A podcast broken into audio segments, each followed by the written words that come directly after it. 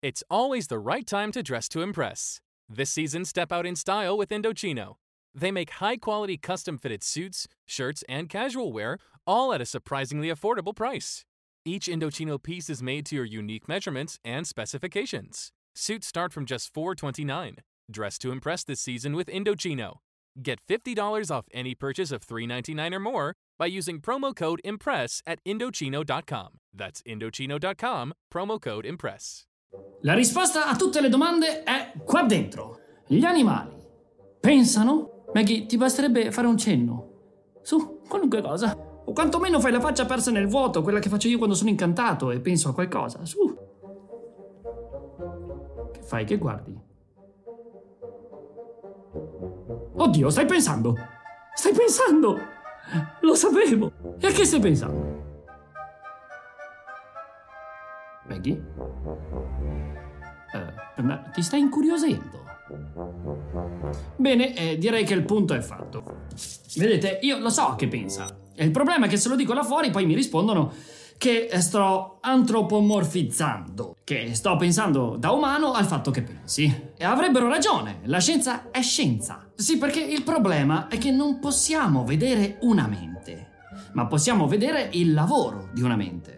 Non sempre, eh. ho, ho, qualche amico che mi crea qualche dubbio sul fatto che stia pensando o, o, o che sia puramente una creatura istintiva. Tra l'altro, noi umani sappiamo di avere una coscienza. E anche qua qualche amico vabbè, di, di, di, poter riflettere sulle nostre azioni e non solo di eseguirle. La coscienza, the hard problem, come lo chiamano gli scienziati. Cos'è? Dov'è? Esiste. Non sappiamo neanche come definirla tra noi umani, figurati discuterla con un pappagallo. Qualcuno conosce il pappagallese? Il papagaelico? Però, però possiamo capire molte cose da come gli animali si comportano, o quantomeno recepirne dei suggerimenti.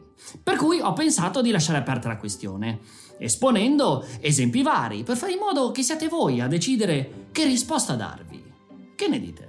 Partiamo dicendo che arrivando tutti dallo stesso albero dell'evoluzione non siamo in sostanza così diversi. I neuroni tra tutte le forme di vita sono gli stessi. È come sono organizzati che fa la differenza. Pensate al polpo che non si dice polipo.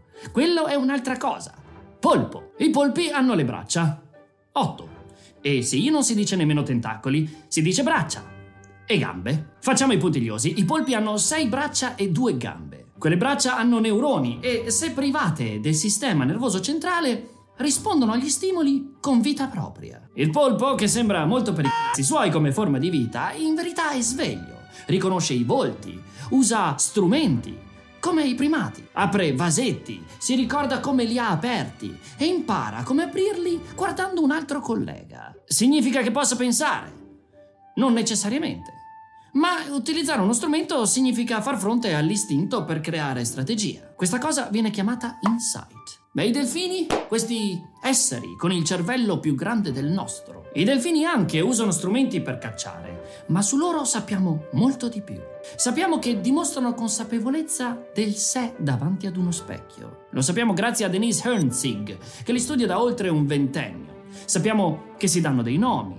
Ogni delfino ha un suono con cui identifica il proprio nome e quello dei suoi amici. E si ricordano il nome degli amici anche a distanza di decenni, non come qualche mio amico, tanto da cercarli quando ne sentono il suono, migliorando istantaneamente il proprio umore.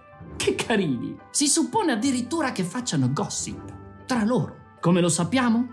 Si è visto che emettono il suono del nome dell'amico anche non in sua presenza, mentre comunicano con altri delfini. Parlano di lui? Si chiedono dove sia finito? Ma certo è che dimostrano una certa sensibilità e proprio Denise ha potuto riscontrarlo di persona. Quando in una comune giornata, in compagnia dei delfini, non capiva che cosa avessero, perché erano estremamente agitati, per poi scoprire dopo di loro che un ricercatore in barca fosse deceduto. Che siano sempre stati comunicativi nei nostri confronti non è una novità, ma l'esempio più eclatante è forse quello di Dolly, un baby delfino dal naso a bottiglia di sei mesi. Dolly vive in un acquario in Sudafrica con la mamma. Un giorno un addestratore si assenta per fumare a fianco di uno di quei finestroni da cui vedi l'acquario sott'acqua e gioca un po' con il fumo. Dolly vede il fumo, corre dalla mamma, succhia il latte, va davanti alla finestra e rilascia una nuvola di latte. Carl Safina, biologo statunitense che ha studiato il caso, ci fa notare che Dolly non ha copiato l'addestratore perché non ha fumato. Non l'ha nemmeno imitato con lo scopo di ottenere lo stesso risultato. Fumare. Dolly ha avuto l'idea di prendere del latte per rappresentare il fumo. E usare una cosa per rappresentarne un'altra non è solo imitare, è arte. C'è anche chi prende qualcuno per ottenere qualcosa. Gli esempi sono tantissimi. Uno particolare è quello della cernia. La cernia, quando trova un pesce nascosto in un'insenatura, eh, va da un'amica murena. Le dice di seguirla. La murena entra nel buco e prende il pesce. E lì, eh, vabbè. Ma a volte non ce la fa. Il pesce balza fuori e la cernia se la pappa. È partnership. Ok, ok, quindi forse gli animali possono pensare. Va bene, va bene, ma, ma provano emozioni? Perché non è la stessa cosa. Uno studio in Giappone ha dimostrato che il cervello degli scimpanzé si attiva in modo identico al nostro mentre vedono immagini emozionali allo schermo. Sappiamo che danno importanza agli aspetti di vita di gruppo. Hanno molta profondità in termini di emozioni e memoria sociale. E uno studio ha dimostrato anche l'effetto di similarità. Scelgono gli amici in funzione di quanto siano caratterialmente simili a loro.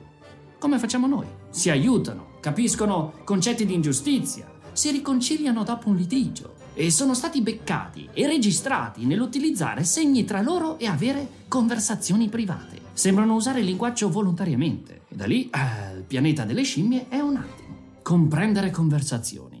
Gli elefanti riconoscono la differenza tra le conversazioni tra turisti e quelle tra bracconieri, agitandosi quando sentono i secondi. Capiscono chi sono gli amici, i nemici, i membri della famiglia. Ok, ma le emozioni?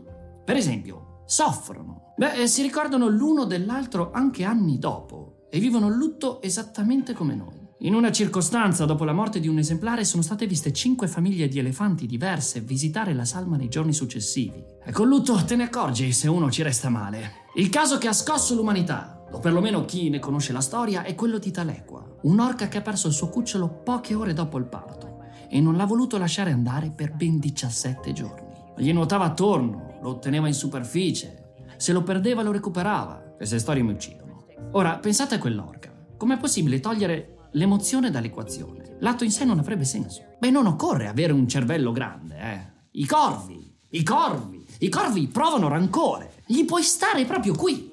Ma per anni, eh.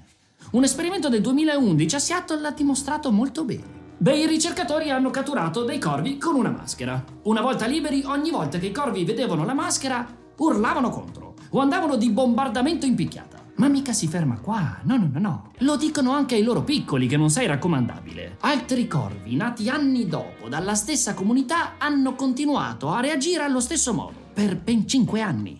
E in un raggio di oltre un chilometro. Mai far incazzare un corvo. Anche perché anche il corvo sa usare strumenti sia mai che ti pugnali alle spalle. È interessante anche come si sia notato tramite fMRI che di quei corvi si attivava la parte dell'apprendimento basata sulla paura, come nell'essere umano. Eh sì, perché se ci chiediamo se abbiamo emozioni, dobbiamo ricordarci a cosa servono. Un'emozione è una sensazione provocata dal sistema limbico che ci aiuta a memorizzare in modo profondo un evento. Come detto, il sistema limbico ce l'hanno tutte le creature della Terra e anche i nocicettori sono in tutto il regno animale, compresi i pesci. Nei nocicettori sono dei recettori sensoriali specifici per fornire al sistema nervoso centrale informazioni sui danni subiti dall'organismo. Ok, ok, gli insetti non ce li hanno.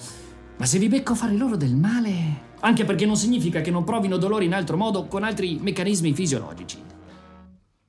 Le emozioni attivano sostanze chimiche nel corpo come la serotonina per la felicità, il cortisolo per lo stress, eccetera, eccetera. E anche questo accade negli animali. Quindi, e infine il comportamento, l'allontanamento dagli stimoli dolorosi, la fuga o il freezing per la paura, le manifestazioni depressive e di disturbo post-traumatico da stress, simili a quelle umane. Sempre Carl Safina spiega come si possa creare un disturbo d'ansia ad un gambero che di conseguenza non vuole più uscire dalla tana.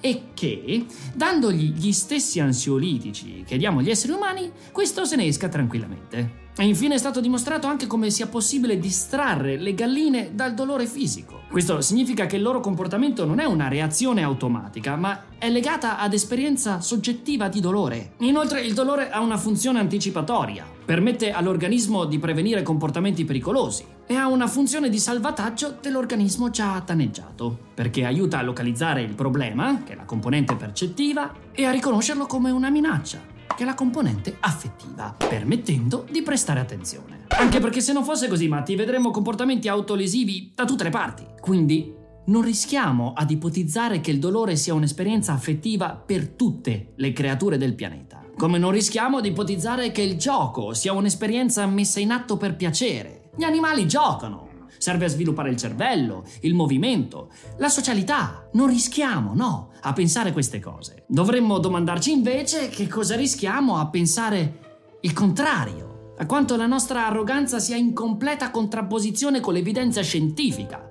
e con la nostra responsabilità, data dal fatto che ci riteniamo intelligenti e sopra le altre specie. Planning on traveling this summer? Make saving at the pump part of your plans with two times the fuel points from Harris Teeter. It's easy. Download your eVIC coupon, and for every dollar you spend with your VIC card, you'll get two fuel points. That's up to $1 per gallon on quality fuel at participating BP and Harris Teeter fuel centers. Download your eVIC coupon today and save money at the pump all summer long with eVIC and Harris Teeter fuel points. Pensate